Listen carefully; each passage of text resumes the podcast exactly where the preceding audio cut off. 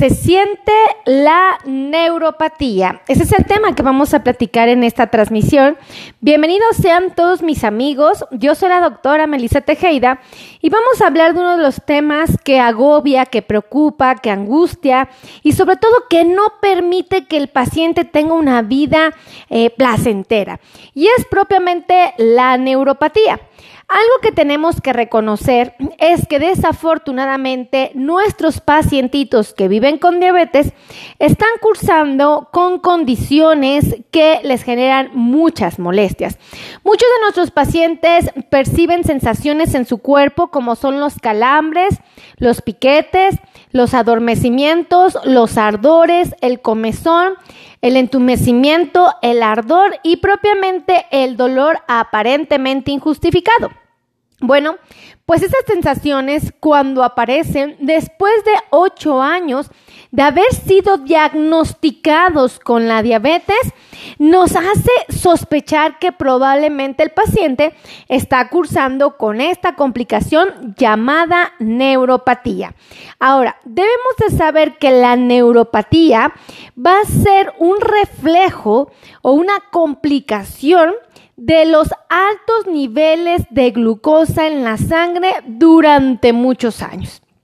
Si yo tengo mi glucosa fuera de rangos normales y no cuido mis niveles de azúcar, no es de sorprenderse que años después el paciente esté sufriendo de este malestar. Y obviamente se debió a que los altos niveles de glucosa terminaron dañando lo que son los nervios del cuerpo. Fíjense que todavía más esto se ve afectado a nivel de los nervios de los pies y de las manos, simplemente porque estos dos están, son los más alejados del corazón y sufren aún más porque muchos de ellos, sobre todo las extremidades inferiores, que son los pies, no les llega suficiente circulación. Entonces, si el nervio no recibe los nutrimentos adecuados, si el nervio se daña o se maltrata por los altos niveles de glucosa, si el nervio recibe muy poca sangre o insuficiente eh, para mantenerse funcional, pues obviamente el nervio va a empezar a sufrir y va a manifestarse de alguna manera. Muchos pacientes describen la neuropatía como pequeñas descargas eléctricas y no hay de sorprenderse, la realidad es que si el nervio está dañado, es muy probable que manifieste dolor. Ahora, Existen varios tipos de neuropatía. Tengo que especificar esto. ¡Ah! Muchísimas gracias. Félix Manuel nos acaba de regalar 75 estrellas. Sí. Félix nos regaló 75 estrellas. Félix nos regaló 75 estrellas. Sí. Muchísimas gracias, Félix. Un besote, gracias por el regalo. Lo valoramos mucho, de verdad, de verdad, de verdad. Este, Ah, ¿qué les decía? Estaba echando chisme y se me olvidó. Ah, sí. No, ya se me olvidó otra vez. ¿Qué le estaba diciendo? que este. Ah, que existen diferentes tipos de neuropatía. Existe la neuropatía sensitiva, que es la que frecuentemente hace que el paciente vaya al doctor. Existe otra neuropatía, que es la neuropatía motora, y existe un tercer tipo que es la neuropatía autonómica. Escuchen esto porque los va a dejar con el ojo cuadrado. La neuropatía sensitiva se divide en dos. La neuropatía sensitiva, donde el paciente va a perder su capacidad para sentir dolor. Escuchen esto. Normalmente una persona va caminando, pisa una tachuela y ¿qué siente? Dolor, ¿no? Pues es normal que sintamos dolor porque nuestros pies nos avisan a través de los nervios al cerebro que pisamos una tachuela, ¿verdad?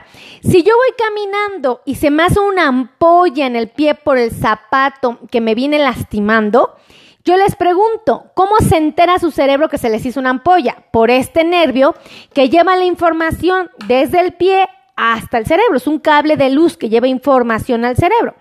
Bueno, pues resulta que muchos de nuestros pacientes pierden esta capacidad, es decir, dejan de sentir en sus pies, pero dejan de sentir eh, y dejan de tener este mecanismo de defensa. El dolor no es malo, el dolor no es un enemigo, el dolor no es peligroso, el dolor es una manifestación de que algo malo nos está pasando. Si el paciente pierde la capacidad de sentir dolor como un mecanismo de defensa, el pie se vuelve más propenso a heridas, lesiones, fracturas u otras por esta falta de capacidad, ¿ok? Pero fíjese qué interesante y qué chistoso es que yo pierdo la capacidad de sentir dolor como mecanismo de defensa. Entonces, quiere decir que yo puedo una pisar una tachuela, un clavo, un vidrio y no me voy a dar cuenta. Puedo también este, pisar algo caliente, que me, se me haga una ampolla, que el zapato me apriete y no me voy a dar cuenta porque perdí esta capacidad. Pero al mismo tiempo tengo dolores en mis pies. Siento calambres, piquetes, adormecimientos, ardores, quemazón, frialdad, entumecimientos, hormigueos, comezón, dolor, ¿no? Y bueno, como les digo, esto es una manifestación de los altos niveles de glucosa en la sangre que provocaron el daño de los nervios de los pies, ¿ok? Entonces tenemos una condición que se llama neuropatía sensitiva, que es la que les acabo de describir. Esta falta de capacidad para sentir dolor como mecanismo de defensa y las molestias en los pies. Calambres, piquetes, adormecimientos, ardores, quemazón, frialdad, entumecimientos, dolor, comezón y finalmente dolor aparentemente injustificado. Yo les quiero pedir de favor que me escriban en la cajita de los comentarios si ustedes sienten algún tipo de neuropatía. Si ustedes tienen estas sensaciones, escríbanme cómo sienten la neuropatía. Háganmelo saber. Me encantaría tener esta información para saber cuántos de ustedes están batallando con esta complicación. Póngame aquí, sí, doctora, yo siento calambres. No, doctora, fíjese que yo siento piquetitos. No, doctora, yo siento quemazón. No, fíjese que yo tengo unos dolores intensos en la noche porque siento como descargas eléctricas. Pónganme cómo se sienten, por qué, identifican ustedes la neuropatía. Ahora, sensitiva. Existe otra variante que seguramente no has tomado en cuenta, que es la neuropatía motora. Muchas veces nuestros pies empiezan a sufrir alteraciones anatómicas, empiezan a deformarse. Estas deformidades son paulatinas, son discretas y evidentemente eh, no son altamente notorias en un principio. Gracias Félix Manuel por estar aquí conectado. Entonces fíjense, es súper importante que ustedes sepan esta información.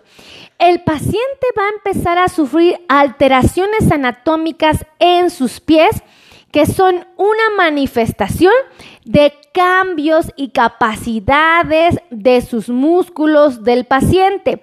El músculo tiene la capacidad de generar contracciones, de, generar un movimiento eh, y que evidentemente pues, eh, haya energía. Muchas veces el paciente llega a perder esta capacidad, los músculos de alguna manera hagan de cuenta, entre comillas, se vencen y entonces empiezan a provocar que el pie empiece a cambiar su estructura. Y a esto nosotros le llamamos neuropatía, pero es la variante motora. Es decir, los músculos del pie, que son los motores del pie, se empiezan a alterar y provocan alteraciones anatómicas a nivel de los pies. Y esta es la famosa neuropatía motora. Entonces, por esa razón el paciente ya no puede usar eh, cómodamente su calzado, su zapato ordinario, porque ya el pie se ensanchó, ya se empezó a hacer los dedos contraídos, empiezan a hacer engarra, el dedito se levanta hacia arriba el primer dedo, el paciente empieza a notar que que la planta del pie ya no tiene el mismo amortiguamiento porque la grasa que antes lo amortiguaba ya se, se, modificó, se, se, desplazó y se vino aquí a la zona de la cabeza de los metatarsianos o a veces se mete entre las articulaciones, ¿no? Bueno, no es que se meta, más bien se se queda en esa región y deja de proteger justamente la cabeza de los metatarsianos. Entonces, el paciente empieza a identificar con mucha más certeza que sus pies empezaron a cambiar de anatomía. Entonces, el paciente ya tiene que usar un zapato especial para esto, ¿verdad? Ahora, tenemos otra variante que es la neuropatía autonómica. El paciente y todos y cada uno de nosotros tenemos unas glándulas en la piel que liberan grasa para que la piel esté lubricada, para que la piel no esté seca, ¿ok? Pues resulta que estas glándulas se inactivan o dejan de funcionar o de alguna manera eh, entorpecen eh, nuestra salud porque resulta que estas glándulas ya no trabajan de manera adecuada y la piel se empieza a resecar.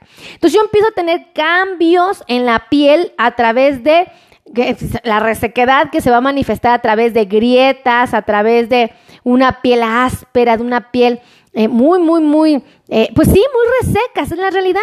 Y ahora, Después de que tienen estos cambios, el paciente se vuelve más propenso para la instalación de hongos en las uñas. Entonces, ya de por sí la diabetes nos vuelve propensos a la presencia de hongos, bueno, pues aún más cuando tenemos neuropatía autonómica, que es la resequedad de la piel y todavía más severamente notorio en la en los piecitos, ¿ok? Entonces ya tenemos tres tipos de neuropatía, sensitiva, autonómica y motora. Les repito, la que hace que el paciente vaya con un médico a atenderse frecuentemente la neuropatía sensitiva porque les genera molestias y dolores en sus pies. Punto. Y las otras son muy importantes, pero fingen que no pasa nada o no las detectan. Esa es la realidad. Ahora, existe eh, algo para, para, ayudar a atender estas tres neuropatías? Claro que sí, existen eh, eh, elementos que tú puedes ejecutar para preservar tu salud y que estas neuropatías no evolucionen y te pongan en riesgo de otras complicaciones más serias que son propiamente las amputaciones. Entonces, las neuropatías, ¿cómo se pueden atender? ¿Cómo se pueden de alguna manera solucionar? Neuropatía sensitiva. Esta se va a atender a través del el control de los niveles de glucosa. ¿Ok? Si yo tengo mi glucosa controlada, los nervios no se van a alterar o dañar de una manera acelerada su proceso de daño va a ser muy lento y probablemente no nos causen tantos problemas. Entonces, tengo que tener mi glucosa controlada, ¿ok? Escríbanme aquí abajito de qué parte del mundo me están viendo. Háganme saber dónde están conectados, por favor. Me encantaría saber dónde están ustedes conectados en este momento. Ahora, eh, y escríbanme específicamente si ustedes tienen dolores neuropáticos, cómo lo sienten. También me gustaría saber eso. Ahora, Súper importante. Entonces el paciente tiene que tener su glucosa controlada para evitar que los nervios se sigan dañando. Segundo secreto, el paciente tiene que ir al podólogo, tiene que ir a un podólogo experto en diabetes cada cuatro o cada seis semanas a que sea él quien le corte las uñas, porque el paciente puede que se haga heridas que se sangran y esas heridas sangrantes son altamente de riesgo para infecciones.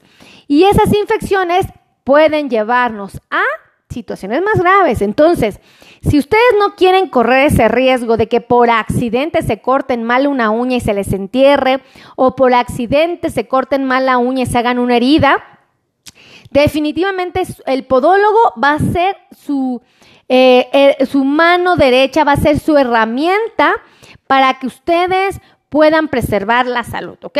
Entonces, cada cuatro, cada seis semanas sería lo ideal. Tercer eh, tip, secreto, herramienta. Usen zapatos para diabéticos. Escuchen esto. El tercer tip, usen zapatos especiales para sus pies. Los va a ayudar muchísimo, muchísimo. Vayan anotándome los secretos aquí abajito, ¿vale?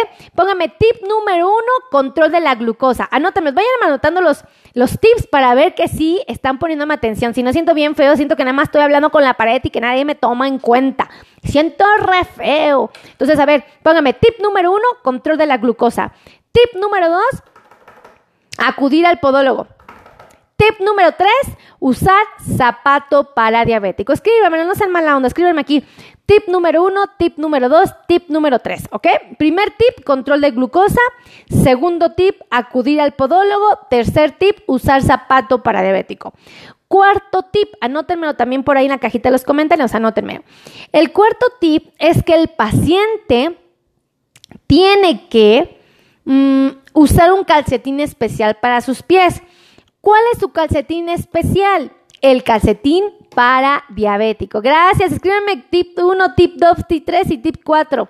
El calcetín para el paciente con diabetes es la herramienta más útil para que no se le hagan heridas y podamos de alguna manera evitar que los hongos estén proliferando, porque el calcetín es de algodón, el calcetín no tiene costuras, no tiene resorte, es un calcetín maravilloso. Entonces, como tip. Entonces, a ver, podólogo, eso, sí me están poniendo los, eso, los secretos, sí. Entonces, tip número uno, anótenme los que no lo han anotado, escríbanlo, escríbanlo, escríbanlo. Tip número uno, control de la glucosa. Tip número dos, eso, vientos. Tip número dos, acudir al podólogo. Tip número tres, usar zapato para diabético. Tip número cuatro, usar calcetín para diabético.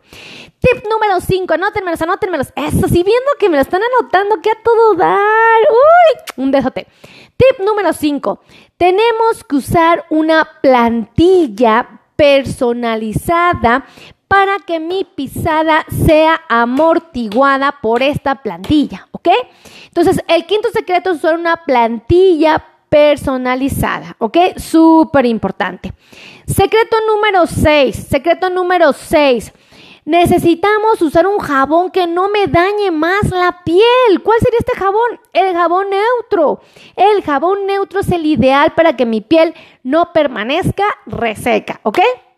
Ahora, tip número 7 tengo que lubricar mi piel. Ya mi piel está reseca por la naturaleza de la misma diabetes, ¿no? Ya el jabón está evitando que se me reseque aún más, pero ahora, ¿cómo la lubrico? Si mis glándulas siguen sin producir la suficiente grasa. Pues muy fácil, apliquen aceite de almendras dulces en sus pies o en las partes donde esté reseca su piel y les va a ayudar mucho. Solo no lo pongan en las ingles, en las axilas, en los pliegues. Ahí no, porque pues ya hay sudoración, no es necesario que te pongas aceitito. En todas las demás partes, sin problema. Ahí, qué buena onda. Sí me están poniendo aquí los tips que a todo dar. Tip número uno, control de glucosa. Tip número dos, Mm, acudir al podólogo. Tip número 3, zapatos para diabético. Tip número 4, calcetín para diabético. Tip número 5, plantilla de descarga personalizada. Tip número 6, jabón para diabético neutro. Y tip número 7, lubricar la piel con aceite de almendras dulces. Entonces es muy buena opción para ustedes, tómenlos en cuenta. Ahora, ¿existen otras herramientas? Sí, estos siete secretos atienden las neuropatías, fíjense. El control de la glucosa y acudir al podólogo es una herramienta para neuropatía sensitiva.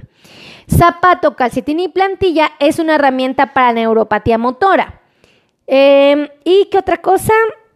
Eh, jabón y aceite de almendras dulces para la neuropatía autonómica. Chéquense nada más porque estos siete secretos son tan maravillosos. Ahora, ¿Qué es importante hacer? ¿Existen otras herramientas? Claro que sí. Existen anticonvulsivantes, existen antidepresivos, existen antiinflamatorios, existen eh, antiinflamatorios analgésicos. Ajá que te pueden ayudar a combatir los dolores neuropáticos. Inclusive existen otros medicamentos que se pueden infiltrar, que se pueden aplicar en la zona donde el paciente le duele o tiene las molestias y podemos limitar la neuropatía diabética. Obviamente esto va a requerir de médicos, especialistas y expertos en este tema. Entonces yo les sugiero que si ustedes están batallando con esta neuropatía, busquen la manera de resolverlo. Esto es súper importante que lo sepan. Entonces, como tip, ahí se los dejo. Ustedes tomen las mejores decisiones. Creo que vale mucho la pena atender un problema como es la neuropatía diabética. Acuérdense de compartir, por favor. Compartan, compartan, compartan, compartan, compartan, compartan, compartan, compartan, compartan, compartan, compartan, compartan, compartan, compartan, compartan, compartan esta transmisión, por favor. Porque es la mejor manera en que ustedes tienen de hacerme saber que mi contenido para ustedes es valioso y que les gusta. Entonces, por favor, compartan, no sean mala onda. Y bueno, pues finalmente amigos, ustedes saben que yo tengo un canal de YouTube, bueno, tengo dos canales de YouTube, mi primer canal que se llama Melisa Tejeda, tengo un segundo canal que se llama Melisa Tejeda Podcast. Y tenemos cuenta en TikTok, en Instagram y por supuesto en Facebook. Entonces, no hay excusa, no hay pretexto, no existe un argumento válido que me justifiquen para que no se cuiden si hay tantas herramientas en las redes sociales. Les enseño a comer de todo, pan, tortillas, si quieren comer este pozole ahora que viene el 15 de septiembre, si a ustedes se les antoja echarse, por ejemplo, eh, un, un, molito, si a ustedes se les antoja echarse un calito de pollo, si ustedes quieren comerse una torta, un sándwich, se los he dicho y lo voy a seguir diciendo en mis videos. Entonces, no sean mala onda, suscríbanme, suscríbanse, síganme para que esta información les llegue. Acuérdense que ustedes ponen en YouTube eh, pan y diabetes, aparecen mis videos. Eh, ah, pero pongan pan y diabetes Melisa Tejeda y aparece un video. Frijoles, frijoles y diabetes Melisa Tejeda. O pongan, eh, mm, no sé, Mm, tortillas y diabetes y ponen Melisa Tejeda. Y toda la información les va a empezar a llegar, ¿vale? Y acuérdense que tenemos un curso de diabetes, un curso de diabetes muy bueno que en el, en el link de donde está el título, ahí está el link para que le piquen y adquieran el curso de diabetes que les va a encantar. Así es que cuídense mucho, que Dios me los bendiga. Gracias por estar aquí. Llenan mi corazón de alegría todos los días cuando ustedes se conectan, cuando me dan like, cuando comparten. Créanme que después de cada transmisión me meto a leer sus comentarios, me meto a leerlos, los saludo, las bendiciones, las preguntas, todos los leo y a mí me llena de alegría saber que ustedes están aquí, de verdad.